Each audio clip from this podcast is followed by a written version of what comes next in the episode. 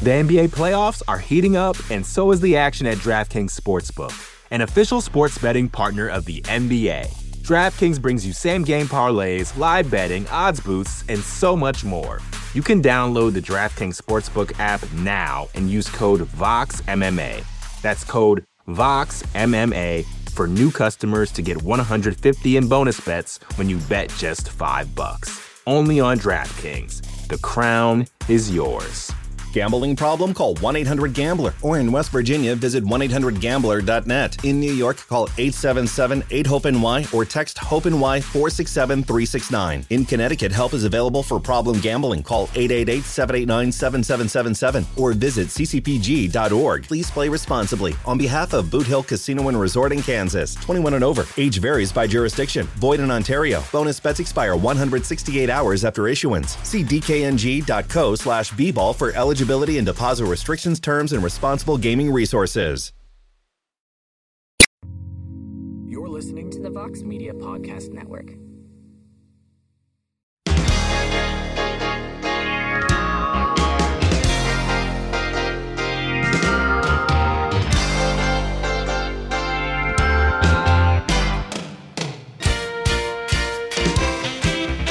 All right, it is Thursday, January 19th, 2023, and it is indeed a heck of a morning. Live on the MMA Fighting Twitter Spaces. You can hear the show in its entirety shortly thereafter on the MMA Fighting Podcasting Network. Hello there. I am Mike Heck. Appreciate you joining us live or listening after the fact. We are on the eve of the eve of UFC 283, which goes down in Rio de Janeiro, Brazil, this Saturday. Two title fights. We got the vacant light heavyweight title fight in the main event, Glover Teixeira versus Jamal Hill. We have the flyweight championship unification bout, the tetralogy part four, Deiveson Figueiredo versus Brandon Moreno. Cannot wait for that fight. Gilbert Burns versus Neil Magny, and much more. And there's a lot going on in the world of MMA. Since we last spoke, we have heard Dana White's side of the Francis Ngannou situation. And then a couple of hours after we wrapped up on Tuesday, we heard Francis Ngannou's side of the story. And it was a fascinating interview. My initial reaction to it was we don't really deserve Francis Ngannou, to be perfectly honest with you, because there is a whole different route Francis could have taken there. And he he certainly had every right to just go out there and blast Dana and blast the promotion. But I actually thought he handled himself very well, quite professionally, a lot of class. Uh, he could have definitely taken a darker road, but he didn't. Uh, but he was still telling the truth at the same time, at least his truth. Some people believe what he had to say. Some people side with Dana. That's just the way that it is. It's sports. You could have different opinions on different things. So uh, I thought it was a fascinating interview. I thought Ariel did a tremendous job getting all the big points out. As of right now, no real decision on what is next for Francis Ngannou. Seems like if he had his druthers, his next fight will be in the boxing ring. He did call it, uh, I believe it was Anthony Joshua and Tyson Fury if he had his choice. I don't think he gets either of those two fights, but who knows? Maybe MVP or Misfits Boxing can chuck him in there for something. We'll see where he ends up in MMA. There's a lot going on, and we can talk about that. We could talk about 283. We talk about a lot of other stuff. I see some people lining up. We're going to start the show off a little bit differently because this is, a, I mean, this is a global sport, right? And people listen to the show at all times. Not everyone can be in here live. Not everyone can be here in the group with all of us. So they don't really get to ask questions or anything like that. So I did get some some Instagram DMs with some questions because they're in different parts of the world. They can't jump on. They have questions they want answered. Uh, so there's three of them that I have, and I'm going to get to all of you guys. So uh, let's just go to these real quick. Skylar Shademan, heck of a morning, Mike. I can't believe that we have fallen for this tired sports cliche that it wasn't about the money and that it's about respect. I've watched the NFL for way too many years to know that it's 100% about the money all the time. And the UFC is no different. Francis isn't dumb. He's 36 years old. This is his last opportunity to make the absolute most amount of money he can And so he asked for three things he knew the UFC would never concede, but that everyone except for Dana White in the UFC feels like all fighters should get. One of them is shockingly about money with sponsorships. He knew that he wasn't going to get any of that extra stuff, would look like a martyr for fighters everywhere, and then would test the open market where he's going to make an absurd amount of money because that's what free agency does. Look at any NFL free agent, even those who are average, slightly above average, like Christian Kirk. But the UFC said they offered him a contract that would make him the highest paid heavyweight, quote unquote, or quote unquote, the coach said the UFC came right. These comments are so funny because they're exactly what both sides are supposed to say in the situation. The UFC, so they could push their bullshit narrative that they did everything they could, but Francis doesn't want to take the risk. And for Francis to make it look like he actually wanted to stay, but he had to stand on his principles. If Francis had boxing money wafting through his nostrils like cartoon characters being drawn to a pie on the windowsill, then you know that being the highest paid heavyweight is scratching the bottom of the barrel of the pay that one boxing match could get. Look at what Conor was paid before pay per view buys, or even Fury fighting a no name in his last fight for a guaranteed 25 mil before pay per view. Like every narrative, this thing falls in the middle, and everyone has wanted to stray so far from the UFC side because of how utterly ridiculous their press conference was that they've fallen in the cliche trap. Let's have an honest, real world view that Francis is chasing the bag he very rightly deserves and would never get close to the UFC, close to in the UFC. This is an interesting take. Part of me agrees with some of this. The other part is MMA is not the NFL. The UFC is not the NFL. So it's a little bit different. The money structure is way different. Pay structure is way different. Ultimately, to me, I, I don't. The one thing I really don't agree with is that both sides are saying what they should be saying. Because Francis, like I said earlier, I feel like he did the right thing here. He could have gone a whole different route with this, and he didn't. And then Dana just buried him on the way out. And to me, that's just not the way you should do things. Because who knows? What if Jon Jones goes out there and just bolts Cyril Gane? And then he fights Stipe Miocic, right? And he just goes out there and wrecks Stipe. What's the fight that every single person is going to be clamoring for? They're still clamoring for it, but what's the fight at that point that everyone's going to be asking about, that everyone's going to be tweeting about? It's Jon Jones versus Francis Ngannou. It's at the peak. It couldn't get any higher. So why bury the man on the way out when you could potentially get this guy back for I mean, if that happens with Jon, I mean that's the I mean that could be the biggest fight in UFC history. So I don't know. I do get where you're coming from. Both sides want what they want. I'm, I'm, I'm sure Francis wants the big bag, but I honestly think to me it's it's the bag of money is important, but he wants to be able to look himself in the mirror and say, I'm happy with what I'm doing. I, I truly believe that. I truly believe that. And maybe that was maybe that was his plan. Maybe just throwing out these things he knew he couldn't get. But one of the things I thought was interesting that he said to Ariel was, let's negotiate here. Like, give me something. Meet me halfway on something. Um, and they just they wouldn't do it. So I think Francis handled himself very well. Dana could have handled it better. I know some of you out there, oh, Mike's just ripping Dana again. No, Dana does this to everybody, but he should he could have handled it better. But interesting take on this. Uh, we'll take two more of these. Connor Buckley. Hi there, Mike. Huge fan of MMA fighting. Great website. And yourself particularly. Heck of morning gets you through the early morning slog at work often. I do have one issue, however. I live in New Zealand which presents a problem because the program is usually live on Twitter Space sometime between 2 a.m. and 6 a.m. my time, which means it's near impossible for me to hop in and share my thoughts. I guess I was just wondering if I'd be able to ask a question, make a comment that you mentioned on the show. I understand if you don't want to mention live since you have the whole phone and live thing going on. Uh, I get that if you say yes to me, you may end up flooded with people in your DMs. Hey, listen, it is what it is. Uh, therefore, changing the premise of the show. I'm not going to do this all the time, by the way. So I completely respect and understand any way you decide to do this. Even if you decide not to mention it on Heck of Morning, I'd love to know your opinion, thoughts on this. With the upcoming pay per view in Brazil being less so, the next three confirmed pay per views have very large stakes in the grand scheme of things. Volk becoming double champ or Islam's dynasty beginning with the scalp of the number one pound for pound fighter right now, Jon Jones's return, and then Edwards versus Usman in a very competitive and bottlenecked 170 pound division. with the prospect of a McGregor return, Izzy Alex rematch, Cejudo, I know, return, and potentially all sorts of other goodies. How might 2023 stack up in terms of headline year? I've pretty much been following the UFC for a year and a half, two years, so I'm pretty green. But it seems like this year has the potential to be, quite frankly, mental in terms of star power and drama. Just realized I've written a small novel, and for that I apologize. A heck of a morning, Mike. Cheers for all the excellent content you and your team put out. Keeps me in the loop.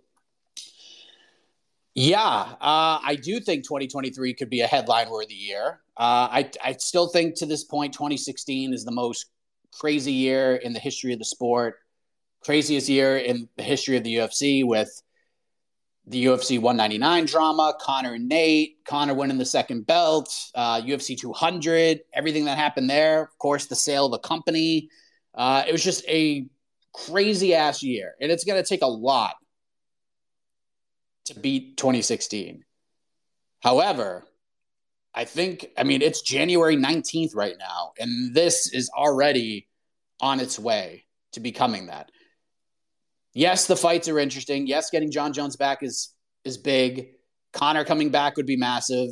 Cejudo, we'll see. I'll believe when I see it. Um, but it's some of the darker stuff that could take over this whole thing what's going to happen with this Dana White situation? That's obviously the biggest story in the sport still, even with all the stuff going on. Um, and then the James Krause situation, which is just going to keep getting worse. I mean, we heard the we we saw Nevada suspend Jeff Molina.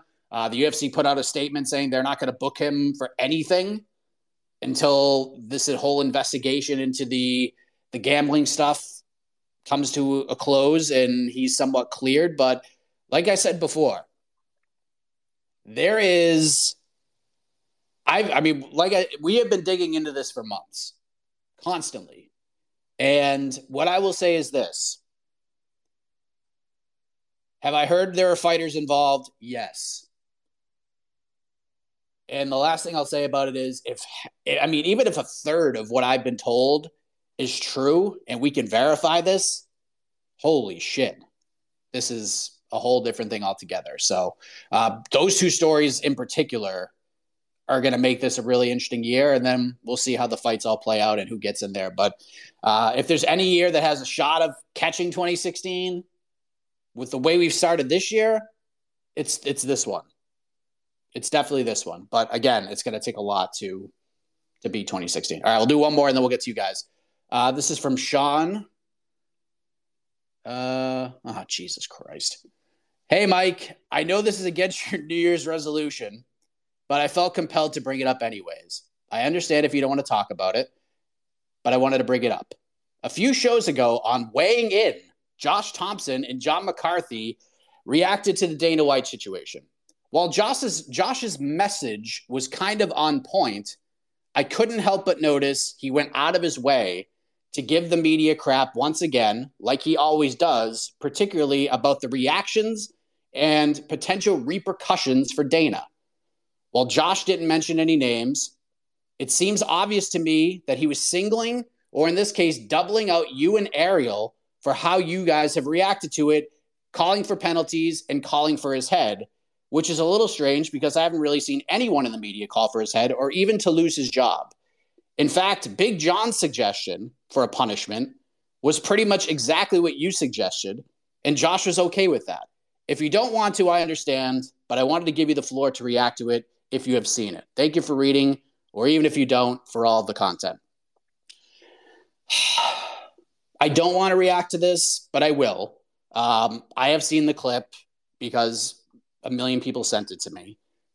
And I mean, this is just this is it's just silly. I mean, it really is just silly because Josh mentioned like clickbait and calling us out for wanting repercussions for Dana, which, by the way, like this person said, uh, I suggested exactly the same thing as John McCarthy if we're going to punish him. We ultimately we don't think anything's going to happen, but to me, it wasn't Dana loses his job. It's that he sits out for a few months, three to six months, does counseling, donates to a DV charity, works with the DV charity, cuts a PSA, and then he can come back. And then, yeah, I mean, that's all we wanted to begin with. We wanted the UFC and Endeavor to take a stance and say, hey, what he did was wrong. Nobody that works with us should be doing this, and there will be punishment if you do. Uh, and again, whether Josh heard what I said or not, I don't really care at this point. Um, I suggested essentially what John McCarthy did, pretty much verbatim. The one thing that also stood out was like, all oh, these so-called media members are just jumping on the train because like the thing to talk about. It's just not true. It's the biggest story in the sport. How can we not talk about it? And plus, we're on a fucking call-in show. so, and when people ask about, it, what am I supposed to say? No, I'm not going to talk about it because I don't want to be. I, I I don't want to be part of this. I don't want to, you know, just ride the the news train. No. So no, I don't agree with anything he said. It's dumb. Um, and that's it. I don't. Do I think he was singling me out? Maybe. Um, if he was, he certainly didn't listen to a single word I said about this. But I don't know if he did or not, and I don't really care. Um, I will say because people send me these clips all the time, and I don't know why I keep watching them. Uh, I will say John McCarthy is killing it. I I I, th- I think the way he reacted to this was was spot on and that's it. And I actually like Josh's Josh's message as well. Outside of that, like, listen, let's not like I, I understand where he's come from. He doesn't like Dana. Him and Dana don't get along. He doesn't want to deal with the repercussions, and I that's fine. Like you can have that stance, but he took that road just to shit on the media, and I don't care. Whatever. Uh, so there you go. That's my reaction to it it was not a good one, and John was spot on. So there you go. All right, let's go to you guys. Thank you for your patience. Thank you to those who submitted those messages, and let's go. Double A, what's up? Hello. Hello. How you doing? I got you. What's up? How you doing, mate? You good?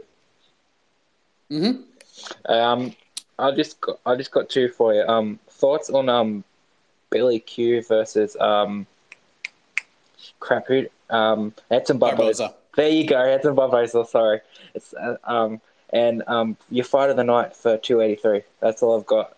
Have a heck of a morning, everyone. Take care of yourselves and peace. Um, let me just pull up the card real quick. Uh, B- Billy Q versus Barboza is awesome. I mean, come on, just insane that April 15th card is is starting to look pretty good. Fight of the night. I mean, my first thought was Terrence McKinney Ismael Bonfim because Terrence McKinney is always in fun fights. Um, and I do think that one's going to be a little more competitive than most think. Uh, I am very interested in Luan Lacerda versus Cody Stamann, although I think it's too early in the card to net such a an honor, if you will. Uh, I think Gregory Rodrigues, Bruno Ferreira is going to be absolute madness. Both those guys just go in there and throw bombs, but this might be a this might be a shocker. This might stun some people. But after sort of watching some tape and just looking at things, I'm going to say it is going to be Jessica Andrade versus Lauren Murphy. I'm going to go with that because I th- I don't think a lot of people are giving Lauren enough credit. Um, she's just a dog, man, and she's so durable. And Jessica is a monster and can finish most people. Uh, but I don't think I, I just don't see Lauren as somebody. I mean, maybe she fin. Hold on, I'm doing multiple things. Um, Lauren's very durable. I know Valentina finished her, and there's a lot about that story, but she still, I mean, she took an ass whooping in that fight, and and made it to to the championship round. So I, am going to go with that one. I think it's going to be a gnarly fight. I think Jessica's going to have success early. I think Lauren can weather the storm, and I think by the end, I don't know. I don't know if I'm going to pick Lauren to pull off the upset, but I'll tell you, after just breaking this one down and watching a bunch of their fights, Lauren is live. She's definitely live in this fight. I know it's not a very popular opinion, and I know kind of a casual perspective thinks I'm out of my mind, but I think that fight's going to be a freaking dogfight. So I'm going to go with that one. I'm going to go with that one as my final pick because the main card fight. Those um, those normally get the carte blanche, if you will. Uh, let's go to Jack. Jack, are you there? Okay, I don't hear anything. Uh, try again. The NBA playoffs are heating up, and so is the action at DraftKings Sportsbook, an official sports betting partner of the NBA. DraftKings brings you same game parlays, live betting, odds boosts, and so much more. Don't miss out as the NBA postseason winds down. And new customers to DraftKings can bet 5 bucks to get 150 in bonus bets instantly. You can download the DraftKings Sportsbook app now and use code VOXMMA. That's code VOXMMA for new customers to get 150 in bonus bets when you bet just 5 bucks. Only on DraftKings. The crown is yours.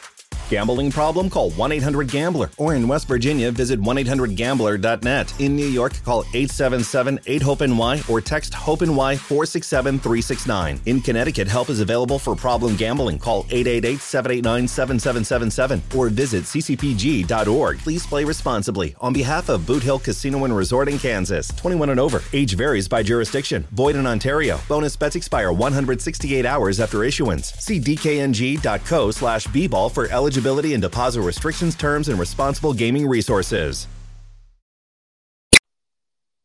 Uh, let's go to Rafid. We're going to get to everybody, I promise. We're going to go get into this thing and try to get everybody, as many as we can in the next 45 minutes or so. Rafid, hello. Hey, how are you doing? Hope you're having a good morning. So today... Uh, you too, man. Thank you. So Tuesday night, I made the prediction that Francis Ngannou uh, was going to announce the PFL. Obviously, it, it wasn't... Uh, it wasn't correct, but I hope it could still happen.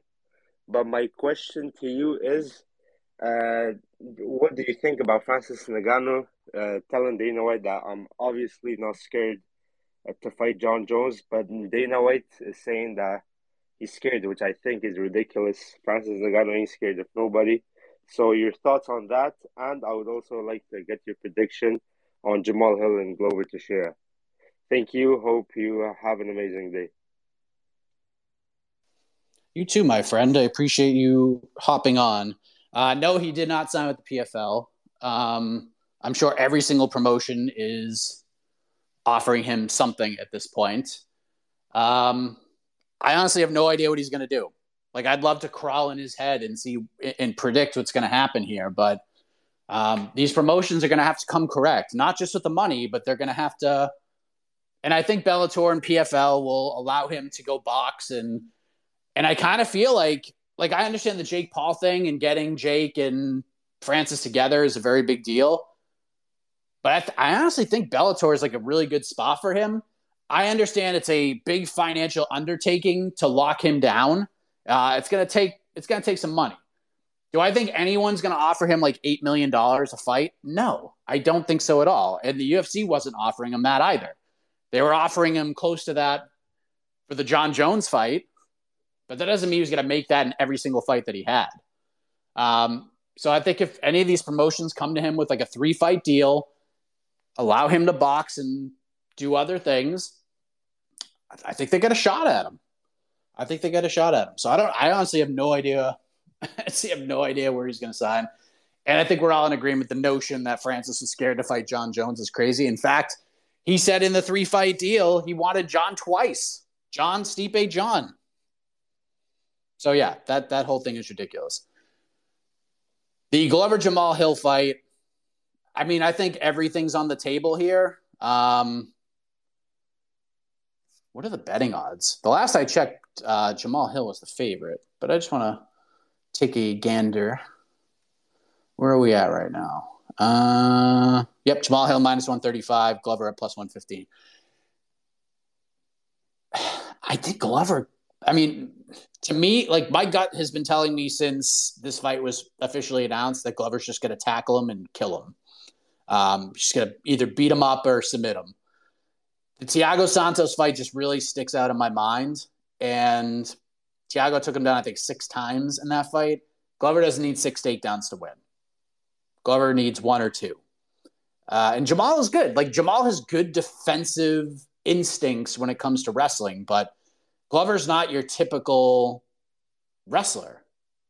He just wears on you and uses that big frame and just kind of mushes you to the ground. And then once he gets you there, it's really tough to get get him off of you.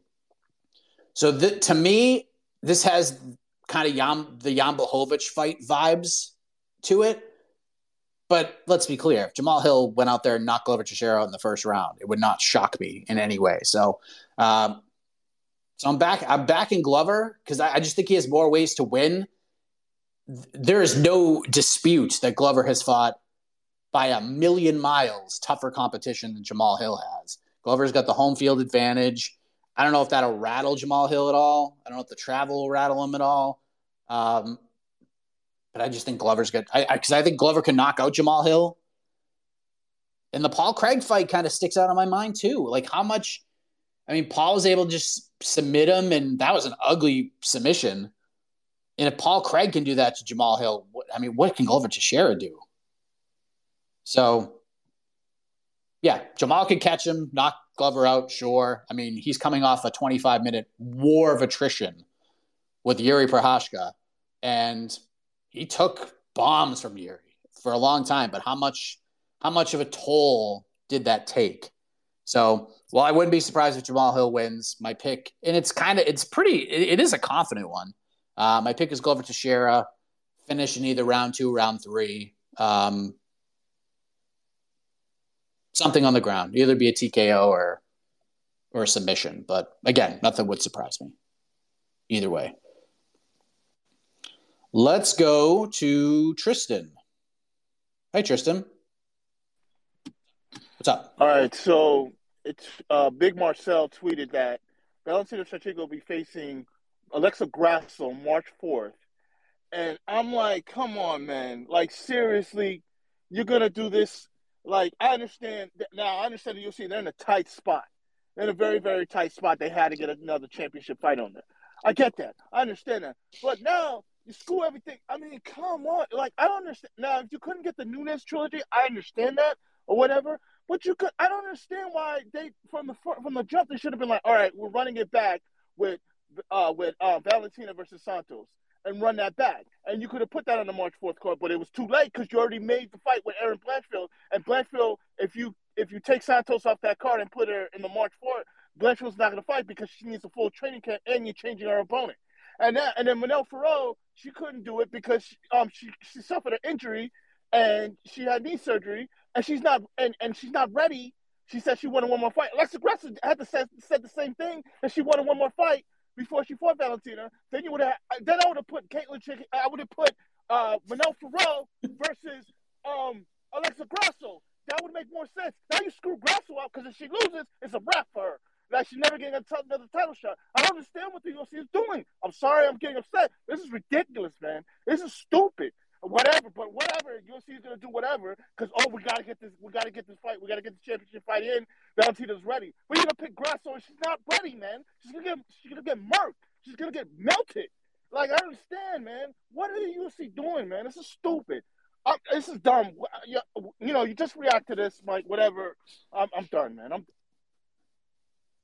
Wow, that was incredible.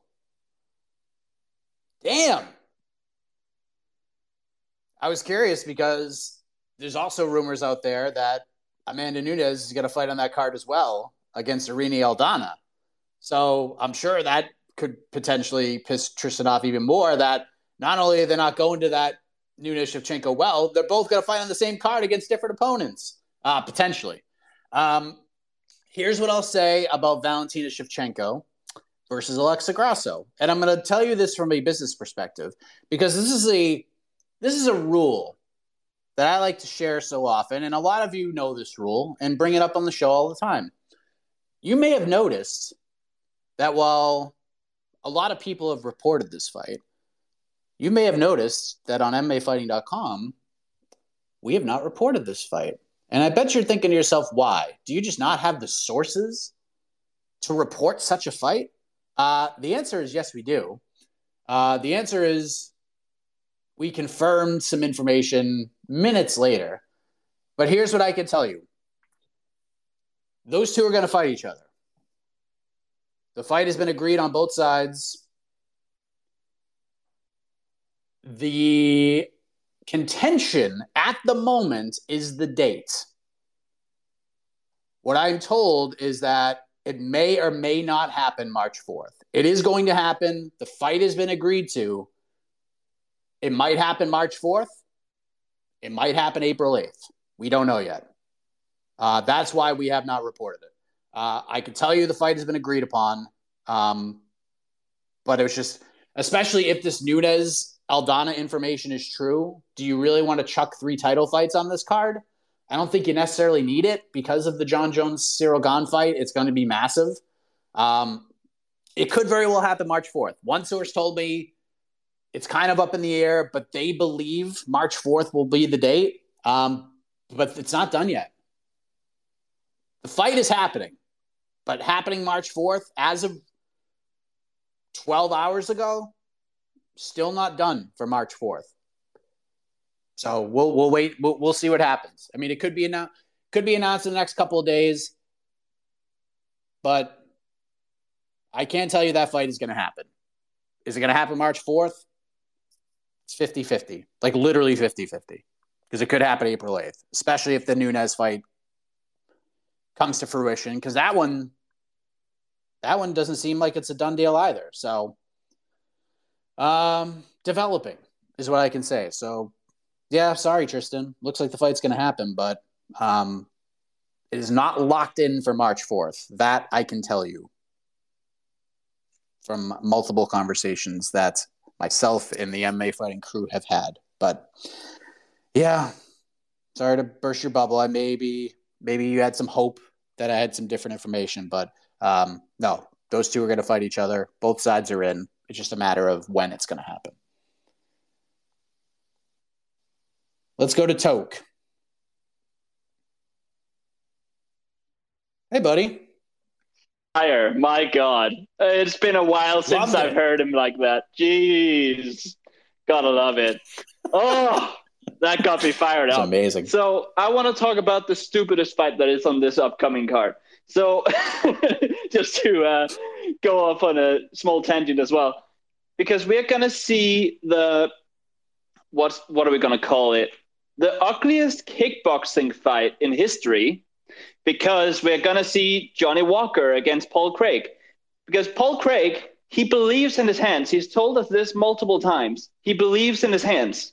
And we have a perhaps gun shy Johnny Walker. I know he won against Ion Cutelaba, but he has had, let's just say, chin issues. And I don't, I haven't really, I don't really trust that they're gone and I don't think that he has the full. I'm gonna go in there and uh, actually just decapitate someone, which was why we fell in love with him in the first place. So I think we're gonna get we're gonna get booing Brazilians. I'm sorry. The Johnny Walker is is not gonna go in there and actually pray, uh, make use of his advantage in the striking game. It's just gonna be point kickboxing with Paul Craig, who is not a kickboxer, by the way. Um, and it's gonna it's gonna suck. This is gonna be the inverse fight of the night, and it's gonna be a horrible start to the pay per view. And uh, tell me that I'm wrong. That's fine. I just wanted to get that off my chest. Brazil. It's a weird fight, man. Like it's a weird fight. It's one of those fights where you see it right away and you're like, "Oh, this is kind of interesting." Like two ranked guys getting after it. Both guys are typically finishers. This is interesting. And then the more you look at it, the more you feel like I don't know, man. This could be a tough hang. I could see a world where Johnny is a little more aggressive. Maybe he knocks Paul down a couple of times, and Paul is kind of hesitant to get back up. I don't know, man. Like it's it's a wild card fight. I have no idea what is going to happen with that one. Um, we'll see. Uh, th- there's a part of me that's just hoping Johnny Walker's just that aggressive, crazy Johnny Walker that, like you said, we've all sort of fallen in love with. Um, but I'm not really sure if we're going to get that. But who knows? Maybe fighting in Brazil, getting that crowd behind him. It's been a while. It's been over three years since they've been to Brazil. And the last time they've had a card in Brazil, it was right when the pandemic started. So they did it in an empty arena. That crowd's going to be electric. They're going to be on fire. So maybe that'll maybe they'll pump up Johnny Walker to go out there and try to melt him. And if that happens, then it's going to be fun. But I understand the trepidation. I understand the hesitation. But yeah, it's kind of a tough one to, to kick off the card with. I almost wish they would put Murphy on Andrade first because I, I honestly I think that fight's gonna be a freaking war. It's either gonna be a war or it's gonna be a quick finish. Uh, but I don't see the latter. So I think it's just gonna be a fun ass fight. Maybe they shift things. Who knows? But I'm with you. I uh, I have no idea what the hell's gonna happen in that one. Uh, let's go to Dan. Hi, Dan. Dan, are you there? Hello. What's up, Hi, man? Mike. Thanks for having me on, and thanks for the great content the last few months. These have been the uh, highlight of my day of late. I've got two questions to pose if you'll have me. First being, what would the worst option for Francis realistically be? I'm going to propose my idea of hell, and it'd be Francis signing with a new promotion in a new weight division your own Jed recently broke. That'd be Francis Ngannou turning up for the pay per view finale of Dana White's Slap League and competing in the 265 pound weight division. Follow up question being Can you see a world where any current or former UFC fighter moves over to that circus? Sorry to put that nightmare in your psyche and have a heck of a morning. oh, God. I, I God, I, I mean, that's not going to happen. I certainly hope we don't see any current or present UFC fighters competing in this lap league uh, or past UFC fighters, but something tells me we will see past UFC fighters fight like competing in that. Um, but I can assure you, I will not be watching it. I did not watch a second of it last night. I will not watch any of it. The only thing I've seen is like some celebrities and some people in the space saying it's the stupidest thing ever. Apparently, there's gonna be a pay per view. I thought I saw that somewhere, but what a I mean, it's so stupid. It's just so stupid. I don't get it. Like I honestly, I, I don't understand the excitement. Uh, there's none. Like, I mean, it's just it's it's been complete misery. Everyone's just dumping on it. Like some people like are circusing it out and like who who don't watch MMA or anything like that and don't care about that stuff. But it's just so stupid. I'm so glad we're not covering that fucking ridiculousness. But what would be the worst option for Francis? Yeah, that would be the worst. That would be the worst option for Francis. Golly, but he would never do that. He would never do that shit. I hope nobody does. I hope nobody else. I hope there's no fighter out there who would needs money that badly to do that shit. Jesus Christ. Uh, what, hi, what's up, man? Um, I just got a few things to ask and address. My first uh, one is uh, how do you see the Adrian Yanez and Rob Font fight playing out, and where does that lead to the division regarding with that fight? And um, my other question I want to address is regarding Hamza Chimaev. I mean, I know people keep asking this, but really, what is next for him? You know, people keep saying he should be fighting uh, Covington or he should fight Whittaker, but then I also, you know, we haven't really seen much progress regarding him as to when we fight, and if they can't make um, schedule fights for with him with those two fighters, maybe they should go with the alternative route. Maybe make him fight uh, Cannonier or Belal. Let me know your thoughts on that. Thanks, man. Have a good day. Uh, thanks, man. Honestly, like someone brought this up. I, I, I want to say it was on on to the next one. Um, And if we can't get like one of these massive fights on the books, like if we can't get Whittaker or he doesn't get a title fight or anything like that, and he's going to fight, and it does even like with the whole division the way that it is, um, and he if he's going to fight at 185 and a title shot is not on the cards for him, and Whittaker's not on the cards for him, because if I'm Robert Whittaker, having a new champion right now I want nothing to do with Hamzat Chimaev. It makes literally no sense for him to fight Hamzat. To go from Paulo Costa to Hamzat Chimaev when you are in the best position you could potentially be in right now, like Whittaker could just sit out. Whittaker could just sit out right now. And if Pereira beats Adesanya again, that's the direction they're going to go. And Pereira's even said in interviews that if this Izzy fight can't get done, they'll just go to Whittaker. So Whittaker signing on to fight Hamza makes no sense for him. Uh, I'd, I'd, be fascinated by the fight, but it does does everything for Hamza, does nothing for Whittaker right now. Um, especially with Pereira as the champion. Now, if Adesanya wins the rematch, they're going to run it back again. You kind of have to hope things fall the way you need them to. Uh, but it makes no sense for Whittaker to fight Hamza right now. If they offered him that fight and I'm his team, I'm like, no, cool fight, but you're you're the next in line with Pereira as the champion, so makes no sense. Um, I don't know if you've seen pictures of Hamzat. He looks ginormous. Looks like he's been hitting the weights. I like Hamza versus. I mean, if they do Hamza Belal, I'm cool with that. But it doesn't.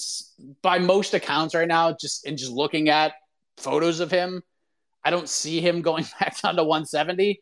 Uh, I'd love to see Colby. That'd be a really interesting fight. Belal would be an interesting fight. I think you just kind of chuck him in there with whoever's ready. Someone suggested this, and I like this suggestion. Hamza versus Sean Strickland. I know they train together and stuff at, at Extreme Couture when when Hamzat's in town.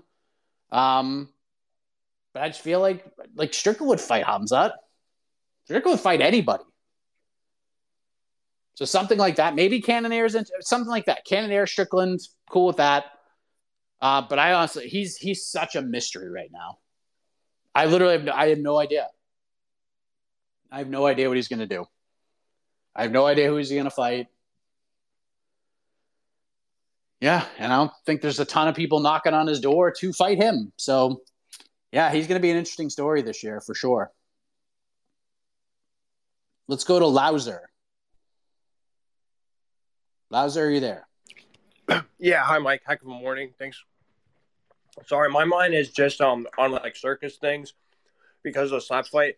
I was just wondering, with Jake Paul going to the PFL, do you think they'll have any crossovers with influencers doing MMA instead of boxing? Do you think it could ever get to that point? For in the PFL? Um, just influencers. Like instead of influencer boxing, like two influencers would have an MMA fight. But yeah, in the PFL too. Um, yeah, I, th- I think in the PFL it could definitely happen. I mean, you get Jake in there, it's it just kind of makes sense, right? Chuck it on an undercard, chuck it on a prelim. I mean, get you extra eyeballs. I wouldn't do like a full card full of them, but I, I talked about this before. But I remember I covered BKFC 19, Tampa, Florida. Uh, it was the Paige VanZant, Rachel Ostovich card. And we go out there and there's, we go to the press conferences and there's a bunch of social media influencers who are at the dais, including Blueface. Uh, and they're going to have fights on the card. And I'm thinking to myself, damn, these influencers are going to go in there and have bare knuckle fights with each other. Like, that's kind of wrong kind of made me feel a little squeamish, but at the same token, the circus side of me was like, this is like this is some gusto, and part of me was kind of intrigued by it uh, in a strange way. Wasn't proud of myself, but I kind of was. Uh, was thinking that way, and then it turned out they wore boxing gloves, and none of that mattered anyway. So, whatever weird negative juju caring about that uh, went away rapidly but yes, uh, to answer your question, yes, I do think it's going to happen probably in the PFL. Um, yeah, maybe they'll do it on those pay per views. Try to get some extra buys. It's not a horrible idea. They're going to pay per view. They ain't going to sell a ton of them. So if you can get a couple extra buys by doing an influencer fight, go do it. But I wouldn't do like a whole card full of influencer fights because that would just be insane. But yeah, that's probably the road we're traveling. Jordan, hello. Jordan, are you there? Mike, how in heck of a morning. Hello, sir. I just wanted to ask you. So, and this is just like, uh, I know uh, Bare Knuckle FC said they were to go after Francis, and I know it's beyond unlikely. But how cool, not cool, how violent of an affair would it be to watch Francis and Big Ben Rothwell go at it in a bare knuckle FC fight? That's all. Have a heck of a morning. Can't wait for the watch along. Yes. Uh, thank you for, for reminding me. Uh, watch party this Saturday, UFC 283. We're going to have some fun. Leaving for New York super early in the morning on Saturday. Um, and we're definitely doing it in February as well. I've already booked all the travel for that. So we're good to go there. Um, and I think we're just going to keep on doing them. So uh, your boy's going to be in New York quite a bit over the next few months because there's a lot of pay per views, a lot of pay per views on on the docket between now and April eighth. Uh, so stay tuned. We're gonna have some fun, uh, some trivia, all sorts of good stuff uh, to keep you engaged during and in between the fights. Francis versus Ben Rothwell and BKFC would just be ridiculous. Um, I don't know how they do it, but BKFC's got money. Like they got money. I, don't know where it's coming from. I know they got like some of that Triller money, but I mean, there's been plenty of reports about Triller's financing. I think they're gonna. I honestly do think they're gonna make a play at him. I would be. I mean, I would literally be stunned if he went that direction. But yeah, him and Rothwell would just be freaking bananas in that in that stage. But yeah, you're right. It's problem. It's very likely not happening. But we've all thought about it at one point, right? Francis and BKFC, scary thing. But I do feel like BKFC is going to make him a pretty competitive offer. I doubt he takes it, but there you go. When you need mealtime inspiration, it's worth shopping Kroger, where you'll find over 30,000 mouthwatering choices that excite your inner foodie. And no matter what tasty choice you make, you'll enjoy our everyday low prices, plus extra ways to save, like digital coupons worth over $600 each week. You can also save up to $1 off per gallon at the pump with fuel points. More savings and more inspiring flavors make shopping Kroger worth it every time. Kroger, fresh for everyone. Fuel restrictions apply. Let's go to James. Hi, James. Hey, heck of a morning to you, Mike. Not first time, but it's been a long time. Um, it has. Kind of all this talk about Francis. I kind of see one champion kind of sweeping in underneath the rug and snatching the big man to come over and fight for their promotion. I'd like to hear your thoughts on that. And also, um, did the UFC mess up by not having Mor- uh, Moreno and Figgy as the the headliner? I know um, historically speaking, usually they have the higher weight classes as the main event, but just this being the first time ever, uh, two guys have fought four times for the belt.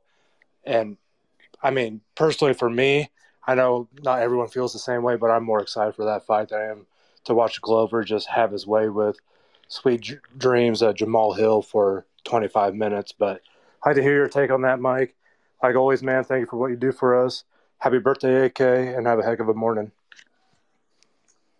Thanks, James. Yeah, I mean, I, I get it, but yeah, it's it's obviously the lower weight class is part of it, and as much as I love me some Figgy versus Moreno, it's just not enough to carry a pay per view. It just isn't, um, and it's unfortunate because this is we're entering uncharted waters in a lot of ways, but yeah, I think it's a, a great appetizer. This is this is the Intercontinental title fight, and then the WWF title fight's the main event. Like it, it all works out. It all works out. Um, but I get it. I get where you're coming from, but you put the big dudes in there. Night's going to end viciously, more than likely. I don't think that fight's going five rounds. Uh, I don't even think it's getting going three rounds. While Figgy Moreno could could definitely go all five. So I don't know. I mean, I think we're going to be happy either way. We're going to get a, a great fight between Moreno and Figgy, and then we're going to get a devastating finish in the main event. So we'll have a lot of craziness to talk about, I'm sure. But I get where you're coming from. Let's go to crypto. Hey, crypto. Doing. How are you? Good. Good, thank you. So, so first of all, uh, I just want to shout out Toke because I think his idea of Francis Ngannou against Pudzianowski is is an amazing fight. I really like it. Listen, Mike. I mean, let's be honest here. If we're going to do that dance where we pretend that Francis has a chance of beating Fury, Deontay, Usyk, and so on in boxing, we might as well do the same dance with Pudzianowski and pretend that he has a chance against Ngannou, right? And personally, Mike, I would pay more money to see that fight. I mean, that would be such an amazing event to see the world's previous and most strongest man. Um, and he, I think he holds the most amount of titles as well. So, he, I mean, he's a legend within that field against the meanest man. And even if that fight lasts for, I would assume, 17 seconds, if it's a long fight, it would still be amazing. So shout out to Toke. I, I, think that is a great idea. I don't know why people are are against it because that would be so much fun. And as always, MMA is supposed to be fun. So um, oh yeah, and what, one one reflection before I ask my question, Mike, uh, because this has been bugging me for for a while, but it's becoming more apparent now uh, with this Francis Ngannou situation. And listen, I, I usually never try to defend the UFC and so on, but there is one narrative that is completely false in this discussion, and that is the independent contracting discussion. I don't know where this comes from, Mike, but there's a bunch of fields of business where if you're contracted by someone, you are not allowed to do business with similar companies within co- or within the, that type of field of work and so on. And I'm actually one of those people. I'm an independent contractor. And trust me, make no mistake here. The contracts I get, Mike, they are, I mean, full of different terms, stipulations, demands, and so on. So when I work for specific companies, especially if they are bigger and within certain uh, areas of business, I am prohibited actually to do business in uh, with their competitors, for example. Anything that I could do that could draw business from them to another competitor, I'm prohibited to do that. So I, I just don't get this discussion. Now, do I agree with what the UFC does? Of course not. I think it's terrible. I would love to see the fighters uh, having their own sponsorship deals and being able to do whatever they want, fight whoever they want, go boxing and so on. But I just want to put this out there because it's not uncommon, Mike. This is it happens all around the world in different fields of, of business, so to say. So it's nothing strange. Uh, it happens among the top tech companies in the US. It happens here in Sweden. It is very common. So let's be honest about that and let's try to create change, but not by driving this false narrative that every other independent contractor can do whatever they want. Yeah, maybe if you're a plumber, if you do something else where new customers do not affect your, let's say, initial customer that you have a contract with. But there's a bunch of areas of, of, of operation where you're not allowed to do that. But Mike, yeah, to my question, uh, Gregory Rodrigues and Bruno Ferreira. Uh, or no, Mike, Mike, sorry, Greg, Greg Rodrigues, Bruno. so Greg Rodrigues, I was surprised looking at the odds here. So Greg is a plus one eighty five underdog uh, against Ferreira. I want you. I want. Well, there's two things I want. He is really. Yeah, yeah. I'm completely shocked. I mean, I just sold my house and put all the money on Greg, but but that's a different story. So uh, no, just kidding. Um, but I'm surprised by that. So I want your take on that. I'm, I was just like in shock when I when I saw that. And uh, personally, I think that is the low key banger of this card. I think that is going to be a, a, a, truly violent and uh, interesting fight. But like do you know why or do you have any thoughts on why he's such i mean it's he's a substantial underdog ferreira is at minus 215 currently which surprises me uh, i'm looking i'm i'm looking i'm looking at it right now gregor rodrigues minus 300 bruno ferreira plus 250 on draftkings oh but if you look at the ufc website they screwed that up. They they definitely messed that up. Yeah. Uh, and I'm looking I'm looking at best fight odds right now. Everybody has Rodrigues. The the lowest Rodrigues is on any book is minus 286. And he's up to minus all the way up to minus 340 in some in some books. So he's a massive favorite. Well, that was a useless question. In that case, in that case, I don't have a question for you because I was confused by those odds. But now I understand why. Okay, I'll just get my coat and just yeah. Thank you, Mike. Uh, that's yeah. Thanks. No problem. Yep. Yeah. Greg. Good old Greg. Good old Greg is uh is a big favorite, and I do agree with you. I think that has low key banger potential. That fight is not gonna that fight's going under whatever the odds are for the over under. Um, both dudes just get in there and try to finish, and I, yeah, it's just going to be a crazy ass fight. So I'm looking forward to it. Uh, let's go to Ani. I'm waiting for a minute. Ani, hello. Hello.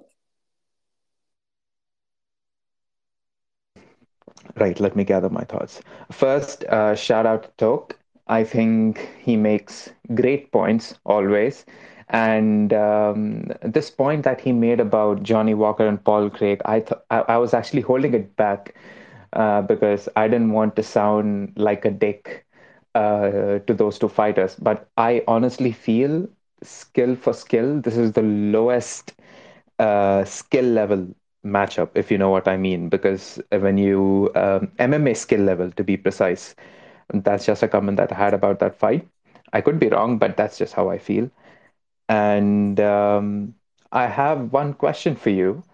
Um, so when you look back in the next one or two years, I, I, I think I sent this to you a bit earlier. I'm not sure if you saw it. Um, when you look at performances from fighters, can you recollect maybe, you know, one or two perfect performances? By perfect, I mean 100%. Like they make zero mistakes. For example, the way Tom Aspinall uh, defeated Volkov, uh, Max Holloway's performance against Calvin Kattar, and we have uh, Islam's performance against um, Oliveira. Uh, can you think of any other performances? And another thing, I didn't know it was AK's birthday today. Is it his birthday today? In that case, in that case, um, happy birthday, AK. And uh, one final thought about the Peter Yan and Merab Dvalishvili fight. What do you think of that? Do you like that fight? Because uh, I don't, to be honest. I like the fight, but I do not like the matchup uh, Merab said that he is not going to fight for the title as long as Aljamain Sterling is the champion. Then, in that case, why are we putting Merab in title contention fights? It it it's just it, this just blocks the division. When you have a stacked division, why do you make such decisions? I mean, I think a better matchup would have been. I mean, uh, I don't know. Maybe Peter Yan needs to take some time off. But if you want to match up Merab, maybe put him up against someone like a Ricky Simon or put him up someone put him up against someone like um, you know what is the other guy's name uh, Umar Nurmagomedov. So meaningful fights, useful scalps or meaningful scalps, but Merab shouldn't be in title contention fights, man. Like he'll just block the division because Merab wins by outworking people, and Peter Yan tends to get outworked. I mean, these are my thoughts. Um, that's it from me, Mike. Uh, thank you for having me on. Have a heck of a morning. Thanks, Sam. I'm kind of surprised at the booking, to be honest. Like, I get it. There's a storyline there. It's in front of a crowd, uh, a small crowd, but a crowd nonetheless. It's not hap- It's happening in Vegas. It's not happening at T-Mobile. It's not happening at the Apex. So that'll be cool. Like I, I like the fact that they're doing that. Um, Umar versus Merab was the fight to make. I think a lot of us are in agreement with that, but didn't happen. Now we get this one. I don't have the same issues with it as you do because I do feel like Sterling's time at bantamweight is very limited right now, and especially if these women's title fights come to fruition. Sterling ain't fighting until the earliest April. Um, we have all these other fights going on. Like if because who knows? Like they, Sterling, maybe the bicep injury is is worse for wear, and they have to go do an interim title fight between Cejudo and Sean O'Malley. St- Sterling will fight the winner, so it kind of slows things down. We got Sean O'Malley waiting in the wings regardless, and then we got Chito Vera fighting Corey Sandhagen, and you have to believe if Chito wins, he's right there as well. And Yan's on a two fight losing streak. Merab needs a win. I don't think it holds him up that much, honestly.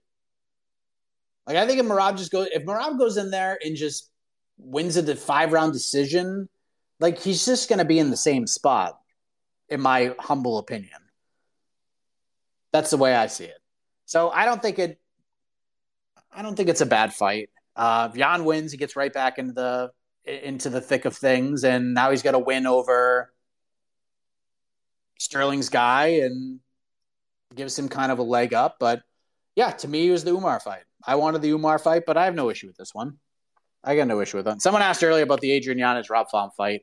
Um, love it, absolutely love it. Um, I spoke with Adrian Yanez a couple weeks ago. Uh, stay tuned for that. Fun conversation. It's it's going to be a great fight. It's going to be a great fight. I have questions about both guys, for sure. But golly, that's that. I mean that that it's a freaking banger. It's a freaking banger. So I don't know what they're going to do with Simone and, and Umar right now. Maybe they'll match those two guys up. But yeah, I wanted to see Umar versus Merab, and looks like we're gonna have to wait on that one. Julio, hey, good morning. How are you doing? Good. Are we talking about the slap league?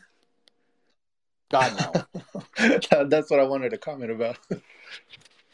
I watched second of it, and I won't. So, but you can talk about it. Well, I did watch it. I, I didn't want to act like you know, like oh, I'm not gonna watch it, and then end up watching it. So, just just to see, you know, what it was working with, and you know, I, I wasn't too excited I was watching it. It kind of felt like you know when you watch a TikTok video of I don't know like a street fight or something, and you see a knockout, you're like, oh shit, you know, it was that kind of thing. Was it more like you know watching an entertaining fight where you're just so into it, like oh, like a good knockout, a good submission or something? That's kind of how I felt. Uh, I would be interested to see what a live event would look like because I don't know, maybe it might be a little more exciting that way to hear the crowd or something. But I mean, overall, I'm not too excited about the same structure. It was like the um, getting competitors to the reality stuff of like you know the Ultimate Fighter of getting them into a house and all that stuff. Like we've already seen that all, all that Ultimate Fighter reality show stuff. So yeah, I don't know how long this this will go. It, it wasn't too like too crazy or too exciting or anything different. I'm assuming it's going to be the same Ultimate Fighter structure that, that Dana's just stuck on. So, yeah, I mean, I watched it. I, I just wanted to give it a try at least. So that was my only comment. Thank you. There you go. Well, listen, you you scratch the itch, and now you know that probably don't need to watch anymore because it's the dumbest fucking thing in the whole world. Uh, no disrespect, not tra- not dumping on you. I'm dumping on the concept. Um, and if you're watching AEW and you're just like, oh, what's this? I'm sure you're not getting to episode two. Uh, at least that seems to be the reaction that I have seen from most people. Uh, Viking, hello. Viking! Viking! You're muted! Hello, Mike. Hello. Mm, uh, I just want to say sorry about the background noise because my sister's kid is you know, screaming like screaming like uh, I don't know like what. But uh, I just want to talk about uh, Islam and his brother uh, Usman Muhammad. So just like Khabib said that uh, you know Islam is going to defend his title for maybe uh, six times and that's it and then he's going to be retired. So, so when do you see uh, Usman Nurmagomedov switching promotions and coming into the UFC? Is it going to happen according to you or not? Uh, thank you, Mike. Um, uh, probably at some point. I mean, I think he's going to be. I mean, I, I, I just don't see anybody. and I don't know. He's so young, and he's he's got room to grow still, which is absolutely frightening. I just don't know if anybody at 155 beats him in Bellator. Like, I don't think AJ beats him. Moussaev's interesting, but I still think I would pick Usman pretty easily to win that fight. Um, I just think it's like you get through the Grand Prix and then you get a couple of defenses under your belt, and I just think at some point he's just going to get bored. Like, and this is no disrespect to the Bellator roster because they have the second best roster in the sport, and it's not debatable. UFC is the top one, Bellator is number two, non debate. But eventually he's going to want to test himself when he hits his athletic peak against the true best lightweights in the world and by the time he gets to that point, he's going to be in that conversation of is Usman Nurmagomedov the best lightweight in the world? Like he's not in the UFC, but is he the best lightweight in the world? Is he going to be kind of the way we looked at AJ McKee after he beat Patricio Pitbull? Is he the best featherweight in the world? So, yeah, man. I think it happens at some point, but if I'm Bellator, I am not letting it happen. I'm just I'm locking this guy up and throwing everything at him because he's he's he's that good. But I think at some point he will he will he will get there, but it probably won't be for a while. I'll probably be in like my mid 40s, which is frightening because he won't even be 30 yet. So yeah, do I think it happens? Yes. Do I think it happens anytime soon? No. Four quarter sports. Well, Hello. I'm glad he got Viking MMA this time ahead of me. I didn't want to steal his point, but uh, it, I just wanted to say: Is this the year of Jailton Almeida? Is this the year we're going to see him make a huge impact in the heavyweight division? All right, because I'm on the subway. Oh yeah, I lost you. Uh, but I got your question. Is this going to be the year of Jailton Almeida? Uh, God, I hope so. It's just getting him reps. It's getting him in the cage. That's been the thing. He's been booked with Shamil like 783 times, and it's fallen out every single time. So hopefully the 784th time is the charm. Jailton goes out there. He's going to he's going to absolutely destroy Shamil Abdurakhimov. Like Shamil is tough as hell, but Jailton's gonna Jailton's gonna Jailton him. And then we'll see where he goes from there. But yeah, push this dude to the moon. And just give him give him step ups after step ups after step ups. You chuck him in there with like Marcin Tybura next. I, I just let's go.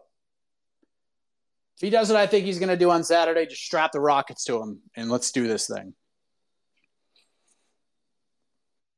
All right, I'll take a couple more. Uh, I got like three more minutes, so I'll get see what I, we can do here. Emilio, yo, hello. Mike, it's good to be back. Uh, thanks for having me once again. Uh, yeah, I, I guess it, it, it's been a week. You know, I think it was last week or the beginning of this week. Doesn't matter. The point is that I remember the last time that we talked. Uh, I asked you how big of a deal it would be if Francis was able to uh, if Francis, you know, uh, went into free agency and uh, signed with the PFL, like how big would that be? Well, to be honest, I know, I know for I know that it's still not one hundred percent sure where Francis is headed uh, right now, but it's I gotta say, man, I am super super happy about the fact that uh, I guess it's. I'm happy, but I'm bittersweet. It's bittersweet at the same time to see Francis leave the UFC you can say what you want to like i love the ufc man. I've i've been watching since i don't know like 2012 or 2011 i remember just skipping through the channels uh, like on tv one night and then all of a sudden boom Cain Velasquez versus big ben rothwell was just in in my screen. And ever since then, I've been a huge fan. Um, but the fact is that the UFC, they're getting comfortable. They've been comfortable for for a while now uh, as the number one MMA promotion in the world, well deserved as well. But I feel like I remember last time that we talked, you said that if Francis left the UFC, that this could be some sort of this could kickstart a domino effect. And I really, really hope, as as much as it sucks not being able to see, like we're not gonna get to see uh, Jon fight Francis anymore. Um, I think that in the long run, this is gonna be great. You know, sometimes you gotta fall in order to grow, and I really, really hope that this is the start of. I mean, and this is me just being super, super hopeful, but. Uh, I hope that this is the start of something where you know maybe this leads other fighters thinking to themselves, "Huh, I think I'm gonna start doing. I, I think I'm gonna do what Francis did, uh, or not." Not copy paste the exact same strategy. Not everybody's as gifted and as marketable as Francis, but you know, if we want, we're talking about all these things like fighter pay and insurance, health insurance, and like for fighters, and uh, you know, like uh, so that we feel a little bit better about ourselves and the sport that we love. Um, and as much as I hate, you know, seeing Francis go, I think that in the long run, this could be something really great. Uh, if he signs for an, an MMA promotion, because if he goes and do, does boxing, like I love boxing as well, but honestly, like it's just I, I don't want to see that shit. I want to see that shit. I want to see the start of a movement. But anyways, that's that's uh, that's my quote unquote rant over. I'm just I'm just happy that that he's out there doing his thing, and maybe this is the start of something for uh, like of something big, like a shift in the in the power structure of the MMA promotion universe um, to kind of balance the scales a little bit more. Because otherwise, the UFC is just not going to give a shit and they're not going to try to make any changes to improve their product. You know, if they have the monopoly, then yeah. who the fuck cares? But, anyways, that's it. Thanks, Mike. Peace out. Uh, Thanks, man. Yeah. Appreciate it. I'll react to this as quickly as I can. Uh, don't hold your breath. Don't hold your breath. How many people, and Ariel talked about this yesterday, and this is something that I've thought about. How many people have actually been like, yeah, Francis, good job, bro. I support you? Nobody. That tells you everything you need to know. Nothing's going to change, man. It's just not. It's just not going to change. This is it. Fighters had two chances to do it, and they didn't. They could have done it in 2016, and they could have done it with the ESPN deal, and they didn't do it.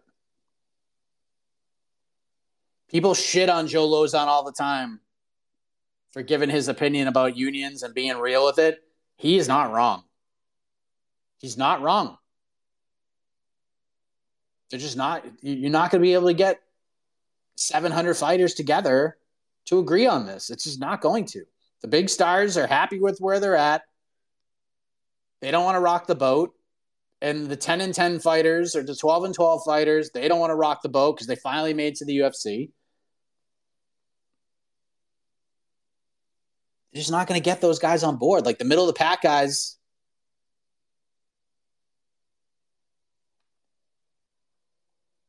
Like they could make an impact, but you're not going to get the big stars in there. You're just not going to. So, yeah, don't hold your breath. All right, real quick. This is going to be like rapid fire. I'm going to give 30 seconds to each of you. Rips and picks, go.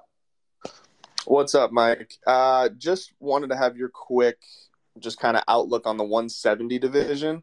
I mean, we got Colby, Khamzat, Belal sitting pretty much in the top five, and no one really knows what's going to happen with them. Uh, so just curious where you think this division is going to end at at the end of 2023. Thanks, Mike. Yeah, I, it's a great question. I picked Hamza Chimaev as my champion, but I just I have no confidence in that pick just because I don't know what the hell he's going to do. So if he fight if Hamza fights at 170, he's going to be the champion at the end of the year. But will he fight at 170?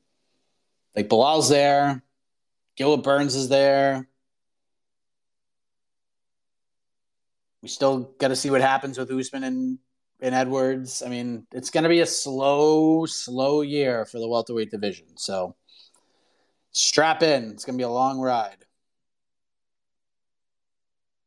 Uh, let's go to Arc Africa. Arc, do we have you? Yes, you yes, yes, you guys have me. Hello. Hello, Mike. What's up? Uh, no, I'm all good. So basically, my question that I wanted to pose to you is based on the Volkanovski and Islam Makhachev fight that's going to happen. My question is that if Volkanovski loses his fight against Makhachev, what's next for him? Close, Mike. Thanks, man. Uh, it's pretty easy. Uh, he'll just fight the winner of the interim title fight, Josh Emmett versus Yair Rodriguez, and then go from there. Um, the more interesting question is what happens if he wins? Because to me, it makes no sense for him to still be the featherweight champion if he beats Islam Makhachev. Makes no sense. Why would like I, I'm going to be the guy. I'm going to go back and forth and do all this. Why? Why would you do that? All the money is like the big money fights for Volk are at 55, all of them. Volk Poirier, Volk Chandler, Volk Conor, Volk Oliveira, Volk Gaethje. Like, those are big fights. Those are big money fights. So I th- honestly, the more interesting question is what happens if Volk wins. If he loses, he's just going to fight the Emmett Yair winner and probably sm- smoke them, Which goes back to uh, Ani's question real quick. Perfect performances. Holloway's was great against Calvin Kattar. Spectacular. But he took it he took a lot of damage in that fight despite the incredible offensive numbers he put up. So I'm not even going to put that up there. It's one of the all-time great performances. Says a lot about both guys. Um, but he, he I mean, he got he got hit a lot in that fight. So I'll call I will not call that a perfect performance. Uh, the ones that stick out, Volkanovski, I would say both of his title defenses last year about as close as perfect you can get. I mean, he beat the shit out of the Korean zombie to the point where I actually felt bad for Zombie. I'm like begging the referee to stop the fight. Uh, that was incredible. To me, that was one of the all time great title defenses. And then the Max Holloway one was even more ridiculous. It was actually even better. Uh, so those two stick out. And the other one that sticks out to me is the Valentina Shevchenko Jessica Andrade win. She had this just just this chip on her shoulder that you know people were like, "Oh, if anybody can do it, it's Jessica." And Shevchenko's like, "Oh, really, fool? Watch this. Perfect game, perfect game." Katlyn Chookagian, um, the Murphy one to a certain extent. So yeah, those are the ones that stick out to me. But to answer your question, Volk's going to fight the interim championship winner if he loses to Makhachev. Can't wait for that fight. We'll have a watch party, and by the time that fight happens, I will. It'll be on my 40th birthday by the time those two actually fight. So a lot to look forward to. All right, MMA locker room. Close us out. Man, what's going on, everybody? Man, can't wait to watch the watch party with you and Connor Burks, man. Love what you guys doing over there. Let's go. But yeah, man, one thing we got to remember: a lot of people try to compare MMA to these other sports and saying they should have this, they should have this. They're not labeled a sport. So I think that's the one thing right there to where it's kind of never going to change like that. Like Aljamain Sterling said it, you know, this company's been running the same way it has before I came. Who am I to try to change it? So I, I think that's kind of where, you know, a lot of people got to look at this. Once it's, if it was labeled a sport, then it would maybe have all these unions and healthcare and benefits and stuff like that. But this is my real take. Out of the 11 fighters that got cut by the UFC, which one of them do you think was wrongfully cut? Pavia, Eubanks, Trizano, Rojo, Davis, Morales, Natividad, Gadazi, Perez, Perrin, Ludovic, Shalom. Interesting question. Uh, I saw the purge. Um, let me just pull them up. Um, pull the ones that I saw. But you have to you have to remember too. just because the bot put it out doesn't mean they were like doesn't mean like they got released. Like Trizano, I remember said like he bet on himself. That was the last fight on his deal. Um, so it doesn't mean he can't go back. And there might be a few others in that as well. Uh, I know Vince Morales said he was cut. I'm sure Natividad was cut. Uh, Paiva could be in an interesting position. I don't think any Jay Perrin. Um, I don't think any of them like really shock me. Honestly,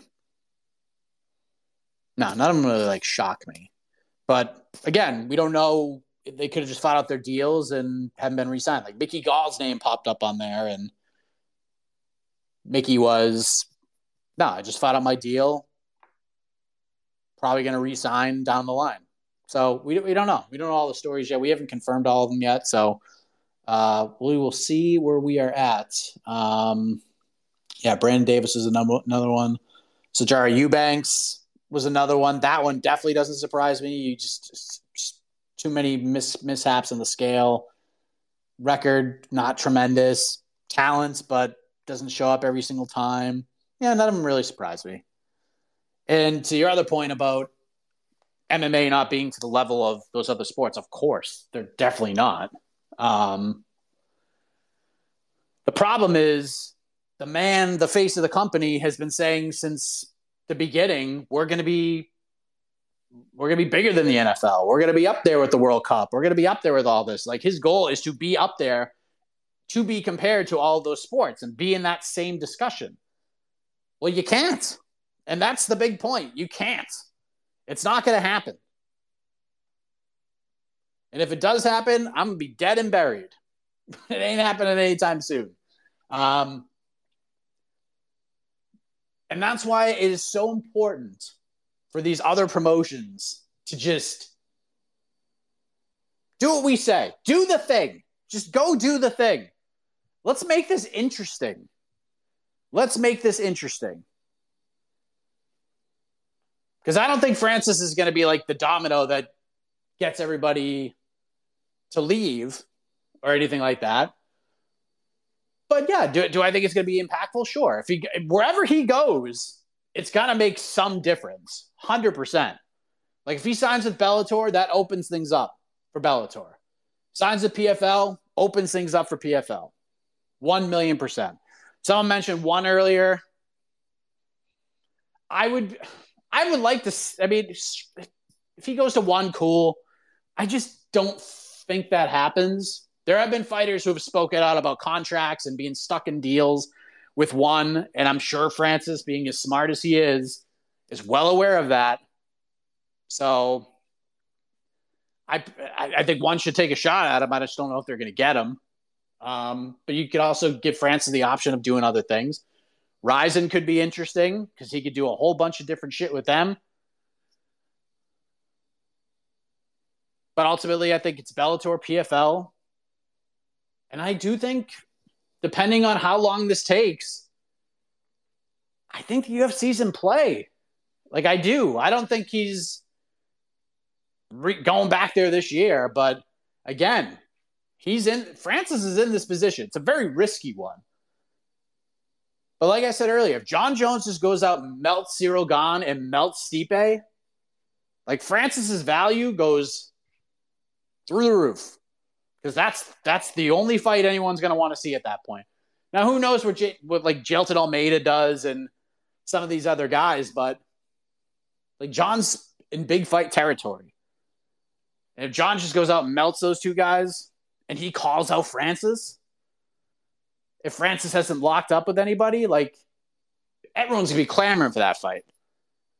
And I think the UFC would probably budge on some of the things, not all of them, but they might come a little more correct to Francis because they understand everyone would want to see that fight. I don't know. Francis is in an interesting spot. And we'll see what happens. All right, I gotta go. Uh, BTL, 1230. Hour and seven minutes from right now. No Jed this week. Uh, Jose Youngs is gonna step in. We don't get to see Jose on these programs all that often during a UFC pay-per-view fight week, but he is in a rare place where he's not out in Brazil covering this event. Uh, our own Guilherme Cruz is out there covering this one. So uh, Jose is going to jump on. We're going to talk about a lot of the stuff we talked about here, take some questions at the end, and it's going to be a lot of fun. So we'll see you in about an hour. And we'll see you here tomorrow, I think. Yeah, I think so. The weigh ins are like early in the morning. I think they're at 7 a.m. Eastern. So we'll react to all of it on this show tomorrow morning, 10 a.m. Eastern. And then uh, off to New York for the watch party and UFC 283. So get excited, everybody. So until then, have a great rest of your day and have a heck of a morning.